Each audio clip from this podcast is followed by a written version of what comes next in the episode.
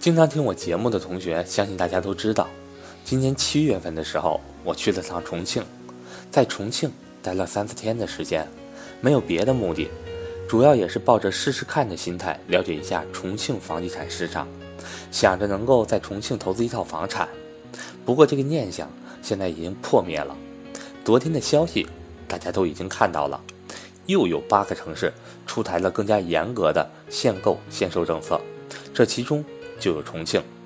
说句实话，七月份的时候，的确对楼市残存一些侥幸心理，想的是趁着最后的机会在楼市里面赚钱。不过现在回过头去看这件事情，反而是更庆幸自己没有把钱投资进入楼市。在国家房地产市场调控越来越严格的大背景下，楼市资金的流动性肯定是越来越差。现在投钱进去。你能保证后续房价还会继续上涨吗？很明显，我们应该把目光转移到其他的投资标的物上，比如股票、基金、债券等。因为即使你不想转变，国家也会推着你转变。对于楼市，你有什么看法呢？我是格局班主任韩登海，国庆节就要到了，祝大家节日快乐！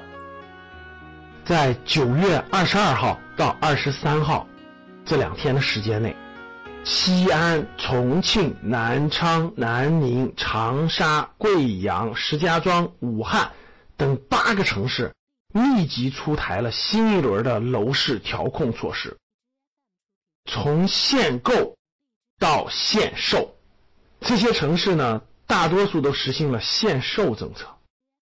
那什么是限售政策呢？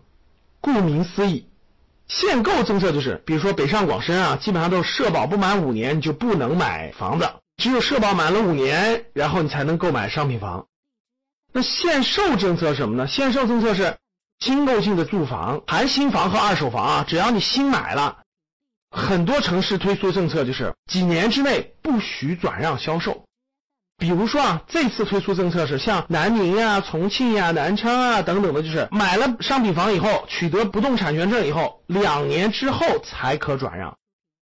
像贵阳、长沙这次要求的是商品房住宅呢，取得产权证满三年后才可转让。石家庄这次相当牛哈，必须是五年以上才可以转让。大家想一想啊，石家庄要五年以上，别的城市虽然是两年到三年，但是大家要知道。作为新房子来说，基本上拿房本怎么也得一年多的时间。等你拿上房本，再那啥，基本上都到四年五年左右了。这次限售令可以说是非常精准的。为什么集中推出呢？我们以前也讲过，啊，一线商品房呢受到了限购政策的巨大压力，都在下跌。从二零一六年底房产调控到现在啊。我在北京可以明确说，商品房住宅是一平米平均是降了一万。比如说，如果你买的是很好位置的学区房呢，基本上一平米是降了两三万；如果你买的是周边的房子呢，基本上一平米降了一万块钱。比如说，原来你是卖五六万的，现在基本上降的四五万；原来十万左右的，现在八九万，反正基本上是平均降了一万。大家要知道，一套房子八九十平米，这就少了八九十万，可想而知这个波动幅度啊。那这次限售的城市呢？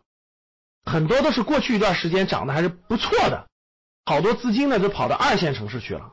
刚才我说这些城市，大家看到了，都是地区级的核心城市，人口流入压力比较大，所以过去呢还在不断的上涨。像西安呀、重庆呀、南昌、南宁呀、长沙等等这些城市，基本上过去都是在上涨当中的。这次限售令拉高了你的持有成本，对于很多贷款买房的人来说，他每多持有一年，他就要多几万的持有成本。那每多五年，这几十万的持有成本上去了，他很难获得高额的暴利空间了。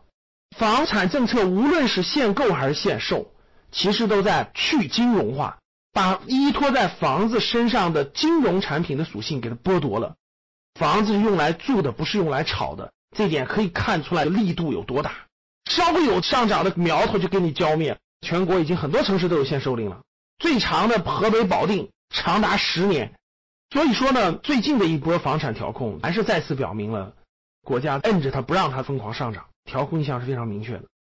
目前现在一二线城市基本上限售加限购，可以说是炒房子的资金进是进不去，出是出不来，可以说是掐掉了大量的流动性，几乎没有炒作的空间吧，至少短期内没有可能性了。我觉得中长期看，想靠房子作为咱们增值的暴利空间，可以说基本不存在。小部分城市存在啊，比如说各种信息反馈回来，杭州还挺特殊的，新房也买不上，对吧？好像还是挺疯狂的。个别城市我们都难预料，这确实是这样的。地区级的核心城市，从房价来说，包括它的人口涌入，包括它的位置等等来说呢，确实有些城市还是相对比较便宜的。这次限售的城市，举例子，比如贵阳为例，记得我六月份去贵阳时候，好多楼盘也才五六千块钱，那确实还是比较便宜的，有一定的上涨动力。那这次限售令一出呢，又打击了一部分本想转移到二线城市炒房的资金的可能性。回顾最近的房产调控，个人观点还是想通过房地产市场获得暴利的这种可能性越来越少了。